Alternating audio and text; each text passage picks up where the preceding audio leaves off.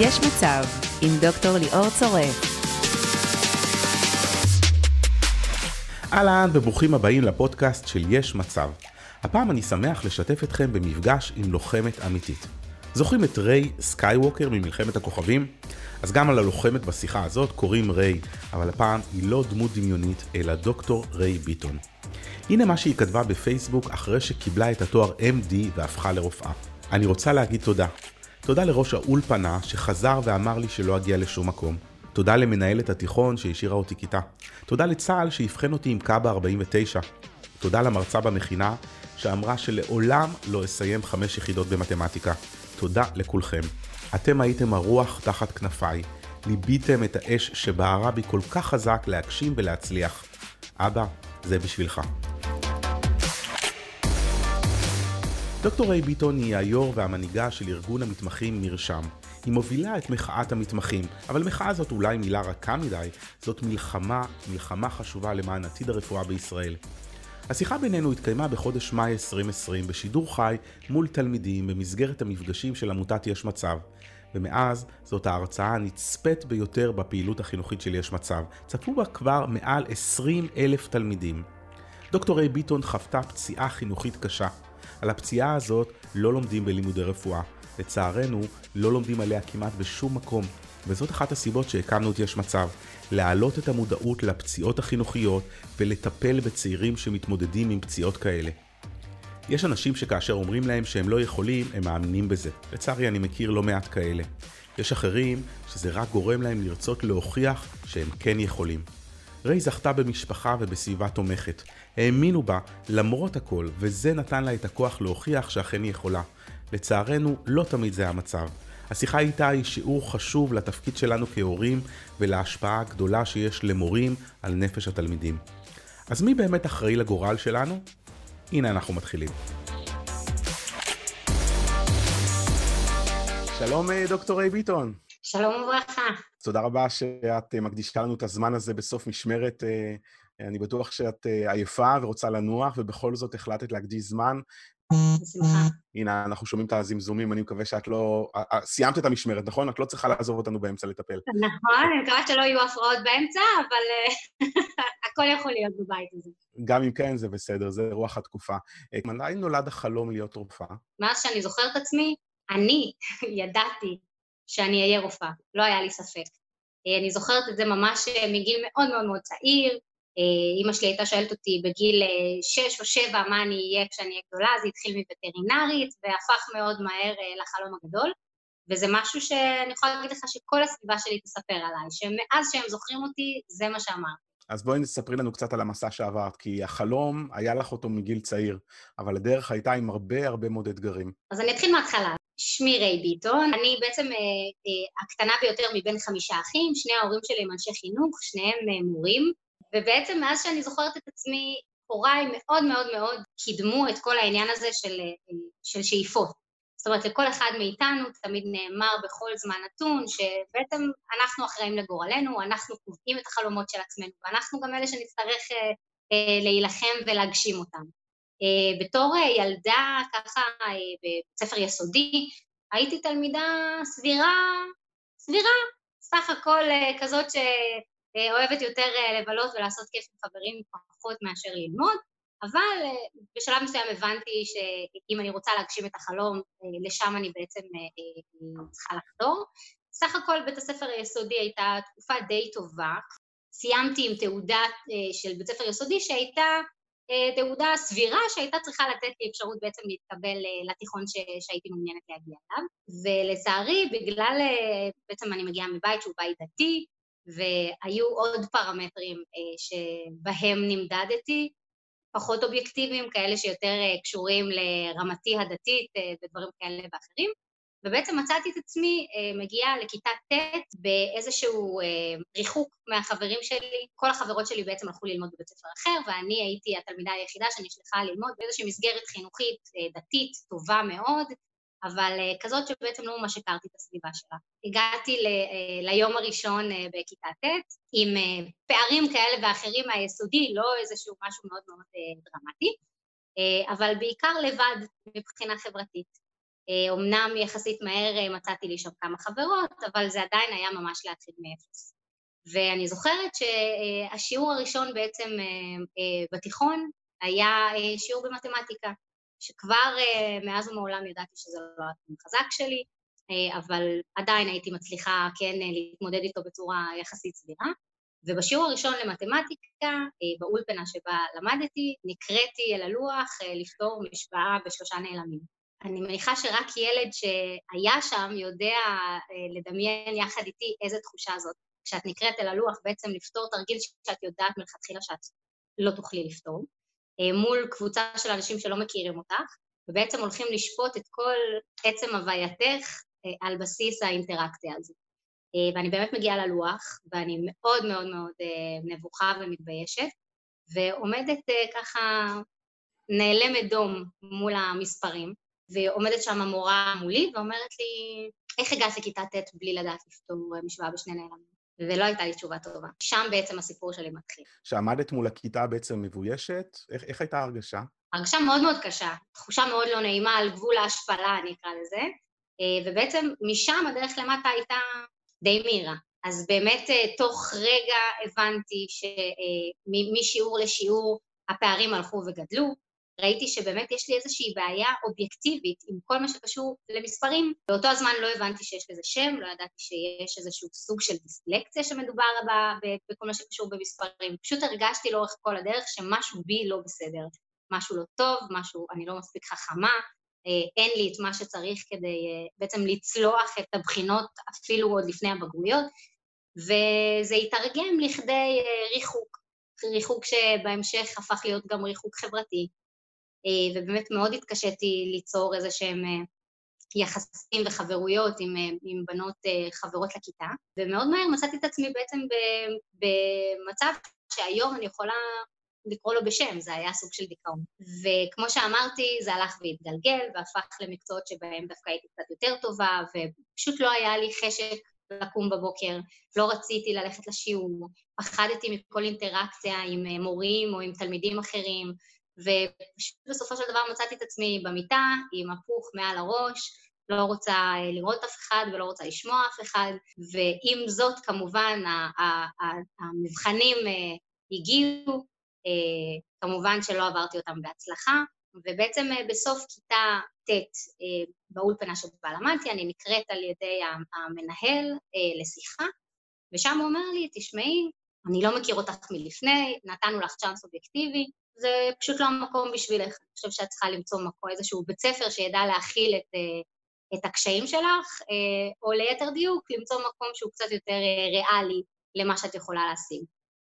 באותו הזמן בעצם אף אחד לא התייחס לשום יתרון אחר שהיה לי על אנשים אחרים. לא על כישרון שהיה לי בדברים אחרים, לא על התפיסה שלי לשפות, לא על היכולת שלי להתחבר לאנשים, לא על זה שהייתי מוזיקלית מאוד, בעצם כל יתר הדברים שהרכיבו את האישיות שלי פשוט הפכו להיות לא חשובים ולא רלוונטיים, ברגע שבעצם הדברים המאוד מדידים כמו מתמטיקה, אנגלית, כל הדברים הבסיסיים האלה היו פחות טובים, וזה מה שהפך אותי לפחות טובה. ובעצם מצאתי את עצמי מסיימת כיתה ט', אחרי שנאמר לי שלשם אני לא יכולה לחזור.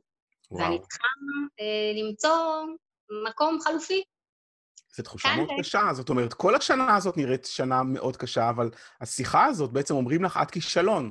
נכון, אז אומרים לי, את כישלון, ובאותו הזמן, אה, באמת, ובערך, בעצם לאורך כל הדרך, אני חושבת, הייתי מאוד מאוד עטופה מבחינת, מבחינת המשפחה, זאת אומרת, ההורים שלי כל הזמן דאגו להגיד לי כמה הם יודעים מי אני וכמה הם מעריכים אותי, ושהם בטוחים שאני אוכל ואם אני אשאף אני אגיע לכל מקום שאליו אני ארצה להגיע, והאמנתי להם, בעיקר האמנתי להם, ואני חושבת ש, שבפנים תמיד ידעתי שאיכשהו זה יסתדר, כי זה תלוי בי.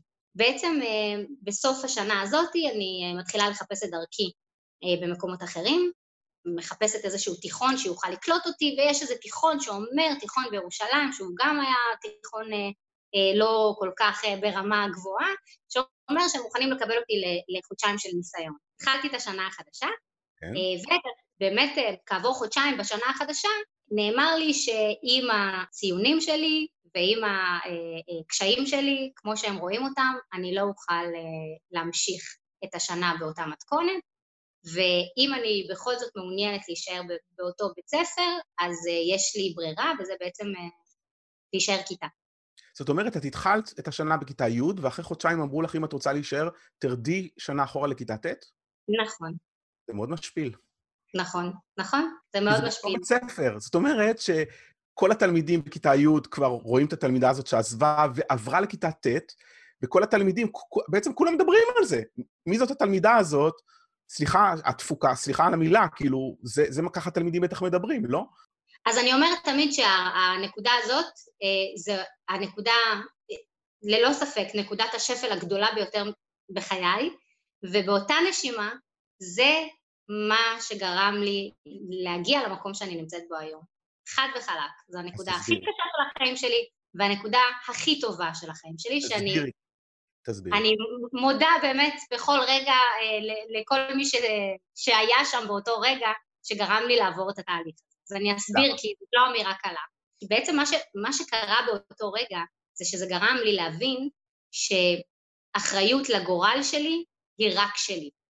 ולכן אה, בעצם דרך היחידה שלי להתמודד עם הדבר הזה זה לקבל החלטה שאני קמה בבוקר ואני מחזירה את המושכות ואת הכוח לידיים שלי ואני עושה whatever it takes כדי להגיע ולהגשים את החלומות ואת השאיפות שלי. אה, וזה לא היה פשוט, כי כמו שאמרת קודם, כל החברים סביבי, כולם יודעים שנשארתי כיתה, וכולם uh, יורדים עליי לא מעט, וצחקוקים וככה uh, לחשושים מאחורי הגב. אבל אני חייבת להגיד לך שזה לא, לא החליש אותי, הפוך. הרגשתי שזה מה שמחזק אותי, כי פתאום קמה בי הרוח לקום ולהוכיח לכולם, ובראש ובראשונה לעצמי, שאני מסוגלת לעשות את זה. ובאמת, החלטתי שאני לוקחת את עצמי בידיים. בתוך באמת לא הרבה זמן, אה, הפכתי מככה כזאת אה, נגררת וכזו מאחורי הקלעים וכזאת שאני חושבת שלא כולם הכירו, להיות סוג של אה, מובילה, וזה מה שעשיתי. קמתי בבוקר והחלטתי שמכאן אני רק עולה למעלה. זה לא היה פשוט, זה דרש ממני המון המון תעצומות נפש גם בפן החברתי וגם בפן התכלסי. אני יכולה להגיד לכם שההורים שלי מאוד מאוד נרתמו לדבר הזה, ובעצם התחלנו לעבוד מאוד מאוד מאוד קשה על תעודת הבגרות, מתוך ידיעה שאם אני רוצה להגשים את החלום שלי ולהפוך להיות רופאה, אני אצטרך להשקיע את כל כולי בעצם בתעודת בגרות שתהיה מספיק טובה. לך הייתה את המשפחה התומכת, לא לכולם יש משפחה תומכת שמאמינה ודוחפת קדימה, ולעשות את ה... לקבל את ההחלטה הזאת, זה נקודת המפתח לשינוי. זאת אומרת, שאת, המסר שלך שהכל תלוי בנו, זה הכל בראש. עכשיו, אנחנו שומעים את זה אלף פעם, זה קלישאה, אבל כנראה זה הכוח של קלישאות, זה נכון. עברת את השינוי בעצמך, בהחלט. אני, מהרגע הזה הפכתי להיות לוחמת, שהמטרה זה תעודת בגרות, אם אני מבין נכון. וזה גם מלחמה לא פשוטה.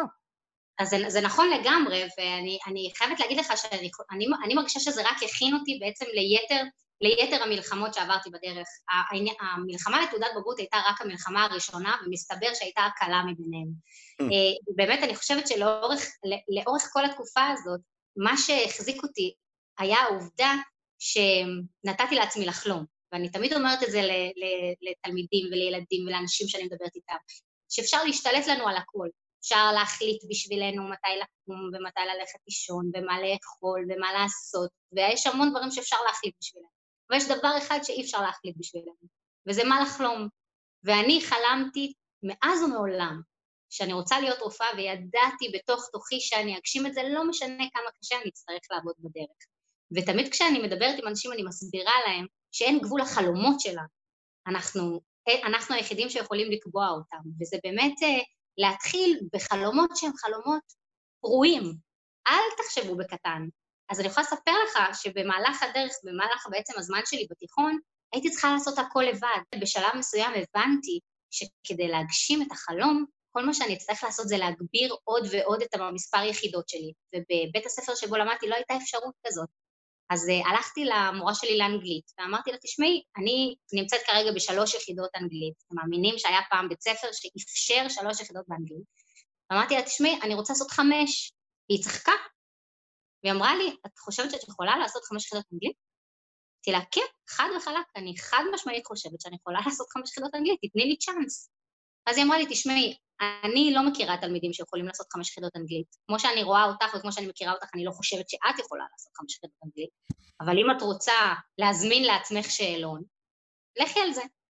וזה מה שעשיתי. שלחה אותך, את תזמין את השאלון, כן? לא אנחנו בית הספר. חס, חס ושלום. אני התקשרתי למשרד החינוך וביקשתי מהם לשלוח לי שאלון של חמש יחידות. ובאותו זמן הייתי היחידה בכיתה שניגשה לבגרות חמש יחידות שאני הזמנתי, אוקיי? וניגשתי לבגרות הזאת. אחרי שלמדתי עליה באמת נתתי את כל כולי, עם כל העזרה שיכולתי להשיג. ראו איזה פלא, ילדת הנשארת כיתה, זאת שלא יודעת לפתור uh, תרגילים במתמטיקה, קיבלה בחמש יחידות אנגלית 93. ואני כל הזמן אומרת שלפעמים מספיק פעם אחת לטעום הצלחה כדי להבין כמה אנחנו לא מוכנים לוותר על ההרגשה הזאת. וזה בדיוק מה שקרה לי אז. פעם אחת הרגשתי מה זה לטעום הצלחה, פעם אחת הרגשתי מה זה להציב לעצמי מטרה ולהגשים אותה, ומשם כבר נכנסתי למוד של עשייה שהוא היה פשוט בלתי ניתן לעצירה. ופשוט ביקשתי עוד ועוד, קדימה, מה אני עוד יכולה לעשות? אני יכולה לה, לה, לה, לה, להוסיף לעצמי יחידות בספרות, יאללה, מתקשרת למשרד החינוך, מזמינה שאלון. אה, אה, אה, יכולה לעשות חמש יחידות בביולוגיה, מצוין, מתקשרת למשרד החינוך, מזמינה שאלון, זה כבר היה בדיחה. המנהלת של בית הספר בשלב מסוים אמרה לי, תקשיבי, אני לא מצליחה להבין למה את לא מפסיקה להזמין לעצמך שאלונים, כשברור שילדה כמוך, עם הישגים כמו שהיו לך עד עכשיו, לא באמת תגיע ל, ל, לשאיפות האלה שאת, שאת מציבה לעצמך. אני חושבת שכדאי לך בעצם למצוא לעצמך שאיפות שהן יותר ריאליות. כמו? אה, כמו, אז אני אספר לך כמו מה. בעצם בהצתה הלכתי לעשות מבחן שנקרא מבחן, אה, מבחן טובה. מבחני טובה זה בעצם מבחנים שהמטרה שלהם זה בעצם אה, לראות מה המקצועות היותר חזקים שלך ומה הפחות חלשים שלך, ובעצם על ידי זה לתת איזושהי הכוונה מקצועית לילדים בגיל, בגיל תיכון. והלכתי לעשות את המבחן הזה, ומאוד מאוד מהר הבנתי שהמבחן הזה בודק שני דברים. האם את יודעת לפתור תרגילים במתמטיקה, כן או לא? כי בעצם אלה החיים שלנו, מתמטיקה. אם את טובה במתמטיקה, תצליחי. אם את לא טובה במתמטיקה, אין שום תחום אחר שאת יכולה אה, אה, לבוא בו לידי ביטוי. וישבתי שם במבחן הזה ופתרתי אותו, והיה לי ברור מאוד מהר שזה לא המבחן שיוציא ממני שום דבר טוב מכל היכולות שיש לי. ובאמת, אה, אחרי שסיימתי את המבחן, אה, התוצאות הגיעו לבית הספר, והמנהלת זימנה אותי לשיחה. והיא קראה לי והיא אמרה לי, תשמעי, יש לי את התוצאות מולי, ואני יודעת שהזמנת הרבה מאוד אה, בחינות, ואת רוצה לעשות חמש יחידות בביולוגיה, ואת אה, מדברת על מתמטיקה, ארבע יחידות, איפה נשמע כדבר הזה? אין אף אחד אצלנו שעושה יותר משלוש יחידות. והיא קראה לי והיא אמרה לי, תשמעי, קיבלת את התוצאות של המבחן שלך, כמו שאמרתי לך לאורך כל הדרך, וגם, וגם עכשיו אני אומרת לך, את חייבת למצוא לעצמך חלומות יותר ריאליים. כשהיא אומרת ריאליים, היא מתכוונת לרופאה את לא יכולה להיות. אה, אז מה כן, אני שואלת אותה? אז היא אומרת, אה, לפי, ה, אה, לפי המבחן שעשית, יכול להיות שמה שמתאים לך זה לעסוק בנגרות. עכשיו, אני חייבת להגיד לכם משהו. אין לי שום דבר נגד נגרות. הבעיה היא שאני פשוט מעולם לא החזקתי לא פטיש ולא מסמר, והיכולת היצירתית שלי בכל מה שקשור ביצירה בעץ היא אפסית. אם יש משהו שאני לא טובה בו ולא יודעת לעשות, זה להתעסק בדבר הזה. וזה רק אה, מוכיח כמה המבחנים האלה הם כל כך לא רלוונטיים. הם בודקים דבר שהוא דבר אחד. ואני זוכרת שאחרי שהיא אמרה לי את הדבר הזה, זה עוד יותר ליבה את הרצון שלי להוכיח לה, לעצמי, לסביבה, שזה פשוט לא נכון. אז באמת נכנסתי לאיזשהו, אה, אה, באמת אה, שרשרת של הזמנות של שאלונים, והמון המון השקעה, והמון וג'ערס מסביב, והזמנתי עוד ועוד ועוד ועוד אה, בחינות, ואני יכולה להגיד לכם שמתוך שכבה של 50 בנות, שמתוכם 35 בערך יצאו בלי תעודת בגרות, לצערי הרב. אה, לא רק שיצאתי עם תעודת בגרות, יצאתי עם תעודת בגרות טובה, אני לא אגיד מצוינת, אבל טובה. אה, ובאמת, הוכחתי לעצמי שכשאני רוצה לעשות משהו, אז זה דורש ממני המון המון אנרגיה והמון מאמץ, אבל בסופו של דבר הגורל שלי הוא בידיים שלי. אה, וכשסיימתי בעצם את התיכון, הייתה לי שיחה עם אותה מנהלת בית ספר, והיא התנצלה. ואמרה לי, אני רוצה להגיד לך שזה לא היה נכון מצידי לשפוט אותך ככה, ואני חושבת שבהחלט יש לך פוטנציאל להגיע ולעשות. אני עדיין חושבת שלהיות רופאה זה בעצם איזשהו חלום שאולי כדאי לך לחשוב עליו שוב, אבל אולי את יכולה להיות יותר ממנו. לי יש תעודת בגרות היום עם חמש יחידות מתמטיקה, חמש יחידות פיזיקה, חמש יחידות ביולוגיה, חמש יחידות אנגלית, חמש יחידות כימיה, ואני ישבתי בכיתה ט', הסתכלתי על הלוח ולא ידעתי לפתור משוואה בשני נעלמים.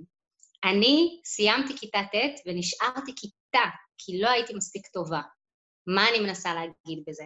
שהקשיים לפעמים הם מה שמספרים לנו. שזה שאומרים לנו לאורך כל הדרך כמה אנחנו לא יכולים ולא מסוגלים ולא מספיק טובים, זה מה שמעמיד את הקושי. ולפעמים הקושי הוא לא באמת אובייקטיבי. וברגע שאת מנקה את כל הדברים מסביב, ואת מתרכזת במטרה שלך, ולא תמיד צריך להעמיד מטרות שהן מאוד מאוד גדולות. אני דווקא חושבת שכדאי להעמיד מטרה כל פעם, יעד ולכבוש, יעד ולכבוש. ואני חושבת שזה מה שבסופו של דבר אפשר לי לצלוח את המסלול המאוד מאוד ארוך הזה. מבעצם סיום התיכון ועד סיום לימודי הרפואה במשך כל החיים האקדמיים שלי, עברתי כמעט עשר שנים של לימודים אקדמיים כדי להגיע למקום שאליו רציתי. ולכן זה התמדה, ולקחת את הדברים לאט-לאט. אני קראתי ומאוד הרגשתי לקרוא על הקשיים גם שהתמודדת בצד המשפחתי, במיוחד עם, אה, עם אבא שלך, אם את מוכנה לשתף. אה, אז כן, אז בעצם אה, אחרי כל המסלול הבאמת מטורף שלי, מצאתי את עצמי אחרי שבע פעמים פסיכומטרי, ותואר ראשון ברפואת חירום שעשיתי כדי אה, בעצם אה, להסתנן ללימודי רפואה, ובאמת אחרי המון המון המון דברים שניסיתי לעשות כדי להיכנס בדרך האחורית, בדלת האחורית, אה, מצאתי את עצמי נוסעת ללימודי רפואה בהונגריה. וזה באמת היה מאמץ משפחתי מאוד מאוד גדול, גם בפן הכלכלי, אני לא באה ממשפחה עמידה במיוחד, ובעצם עשו בשבילי סוג של מגבית כזו מכל המשפחה, ושלחו אותי ככה להיות הנציגה שלהם אה, אה, בהונגריה. אה, ובמהלך הלימודים שלי בהונגריה, בעצם כעבור שנתיים וחצי, ממש לקראת סוף השנה השלישית, הייתי כבר צריכה להיות בבחינות לקראת הסיום של השלב, של הלימודים הקליניים בהונגריה, ואז מספרים לי שאבא שלי לא מרגיש טוב. וזה היה ממש איזה חודש וחצי לפני שהייתי אמורה לחזור לארץ לחופשה, והם כמובן לא רצו לספר לי את המצב האמיתי, בגלל שהם פחדו שזה ישפיע לי על הלימודים, ובצדק. ובאמת, עם הזמן הבנתי שהמצב לא טוב, וגם בשיחות עם, עם, עם אימא שלי וגם בשיחות עם אחיות שלי, הבנתי שאני צריכה לעזוב הכל ולחזור הביתה. ובאמת עשיתי את זה, וחזרתי הביתה. ואבא שלי, שהוא האיש שיש לו חלק ענק בכל מי שאני, סליחה, זה מרגש אותי, הגעתי הביתה, ופגשתי אותו כבר בבית חולים, במצב לא טוב, אה, והרגשתי שהוא ממש חיכה לי, חיכה כאילו אה, להיפרד, והוא נתן לי נשיקה, ואמר לי שהוא גאה בי. וכעבור שבוע הוא נפטר. ואני חושבת שבתוך כל הדבר הזה, אני הייתי האור שלו. זאת אומרת, אה, הוא כל הזמן היה דואג להגיד לי את זה, אני היום גם מרגישה את זה לגמרי. הוא היה מאוד מאוד גאה בי, והוא נתן לי המון כוח, ואני חושבת ש... שהגעתי למקום שהגעתי, המון בזכות ההורים שלי, וספציפית המון בזכותו. הוא דאג להגיד לי בכל רגע נתון כמה אין לי גבולות, וכמה כל דבר שאני ארצה לעשות, אני, אני אעשה ואני אגשים. ואני תמיד נוהגת להגיד, כל ילד זקוק למבוגר אחד שיאמין בו, אז המבוגר שלי היה אבא שלי, והוא עשה את העבודה בצורה מדהימה, והוא גרם לי להאמין בעצמי מהיום הראשון ועד יומו האחרון. וואו, הלוואי ואפשר היה, אני, אני משתמש בטישו, להגיש לך דרך הזום טישו, כי גם אני דמעות בעיניים. כמה עלה לך כסף? הבגרויות, כסף, הלימודים, כסף, אמרת שהגעת לא ממשפחה עמידה, איך עושים את זה? אני חושבת שהיום איפשהו אה, רפואה, היא מרגישה קצת אה, לעשירים בלבד. ההורים עזרו לי בהתחלה, בעצם בכל השלב של השיעורים הפרטיים בהתחלה, במה שהם נתנו ובמה שהם יכלו, אבל אני עבדתי לאורך כל התיכון, אה, עבדתי במלצרות, וככה קצת חסכתי כסף. מה זה ואח... עבדת במלצרות? עבדת שעה, שעתיים פה ושם, או... ממש לא, הייתי עובדת uh, כמעט חמש משמרות בשבוע, יכולה לעבוד לפעמים גם עד uh, שעות uh, יחסית מאוחרות ביום, בלילה, סליחה, ואחר כך לקום ללימודים. זה היה מאוד מאוד... תני לי דוגמה לשעה מאוחרת, מה זה אומר ומתי קמת בבוקר? אז הלכתי לישון, הייתי מלצרית בסוג של בית קפה כזה, והיינו סוגרים בסביבות 12, והייתי הולכת לישון באחת, וקמה, כבר מגיעה בשעה שמונה בבוקר לכיתה לעוד יום אה, לימודים. זה היה משהו שמאוד מוקדם, זאת אומרת, מאוד מוקדם ככה עבדתי. אה, וזה באמת המשיך איתי הלאה, גם בתואר הראשון, כי הקלתי את עצמי בעצם, אה, עבדתי כמלצרית, וגם עד שעות מאוחרות, וגם קמתי ליום לימודים יום לאחר מכן. אבל uh, אני פשוט כל הזמן האמנתי בזה שכדי לבקש מאחרים, אני חייבת לעשות את המקסימום של עצמי. ואני חושבת שזה באמת uh, הוכיח את עצמו. בסופו של דבר, uh, אני יכולה להגיד לכם שגם הפסיכומטרי וגם התואר הראשון שלי, ובהמשך גם התואר שלי ברפואה, שהתחלתי אותו בהונגריה, המון עזרה ממלגות. ויש מלגות מדהימות היום שאפשר להתקבל עליהן ולקבל המון המון תמיכה, אה, ונתתי חזרה כמובן למלגה בכל מיני אה, מסגרות חינוכיות, בפרח ובמשפחתונים, והרווחתי מזה גם אה, המון המון המון בדרך. עשייה חברתית משמעותית, ולהשפיע על חיים של ילדים מסביב ולספר להם את הסיפור שלי, וזה היה, היה מאוד מאוד מהמם ובאמת מחזק. אז חשוב לי להדגיש שלא, זה ממש לא, לימודי רפואה או לימודים אקדמיים הם ממש לא לעשירים בלבד. זאת אומרת, יש דרכים. זה לא צריכה להיות הסיבה שבגללה לא צריך לחלום. אה, אנחנו מתקרבים לסיום. אני רוצה לשאול אותך מה המסר לתלמידים, במיוחד לתלמידים האלה שמתקשים יותר מתלמידים אחרים. במיוחד לתלמידים האלה שאולי, כמו שאני הייתי וכמו שאת היית בכיתה ט', שיש להם ציונים פחות טובים, תלמידים האלה שמסתכלים על משוואה, על הלוח, ואומרים, אין לי מושג איך לפתור אותה, אה, ואולי יש להם חלום גדול. מה את רוצה להגיד להם? אז אתם יודעים, אני, אה, אני לא יודעת אם יצא לכם להתקל בפוסט שכתבתי אה, כשסיימתי את לימודי הרפואה שלי, אבל אה, באמת כתבתי פוסט שבו פשוט הודיתי. הודיתי לכל האנשים בדרך. ושאלו אותי הרבה אחרי, האנשים שקראו את הפוסט, שאלו אותי, תגידי, הפוסט הזה הוא נכתב בציניות או, ש, או שהתכוונת לזה? ומה שאמרתי, ואני רוצה להגיד גם לכם, זה שזה ממש לא נכתב בציניות. בפוסט הזה אמרתי תודה לכולם.